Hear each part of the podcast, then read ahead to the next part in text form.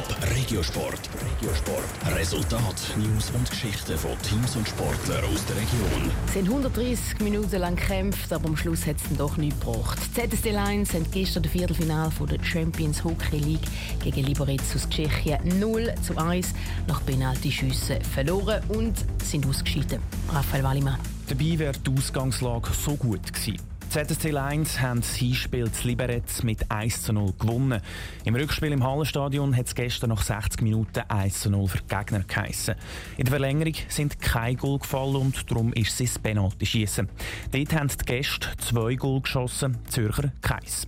Für den ZSC-Verteidiger Patrick Gehring sind die Gründe für die Niederlage schnell gefunden. Ich glaube, alles in allem sicher ein bisschen unglücklich gekämpft, ein bisschen zu wenig gemacht, aber Handkrum müssen wir auch sagen, selber an der Nase nicht. Ich glaube, ohne ein einziges Goal zu schiessen E 70 Minuten Hockey plus noch Penalty ist einfach äh, zu wenig und es ist dementsprechend schwierig, um überhaupt so ein Spiel zu gewinnen.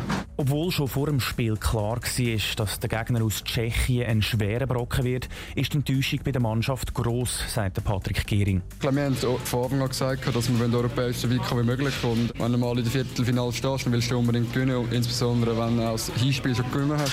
Dass mit dem Schwed Frederik Peterson einer der ganz wichtigen Spieler gefehlt hat, lässt Patrick Gehring nicht als Ausrede gelten. Hankerum glaube ich, dass wir genug Talent und genug willige Spieler haben bei uns, die eigentlich den Unterschied ausmachen. Das hat es heute nicht so sein Jetzt müssen wir halt den europäischen Wettbewerb abhaken und führen schauen. Führen schauen heisst in dem Fall das Champions Hockey League Abenteuer abschließen und sich auf die Meisterschaft konzentrieren. Dort geht es für den Z übermorgen im Heimspiel gegen Davos weiter. Top Regiosport, auch als Podcast. Mehr Informationen gibt es auf toponline.ch.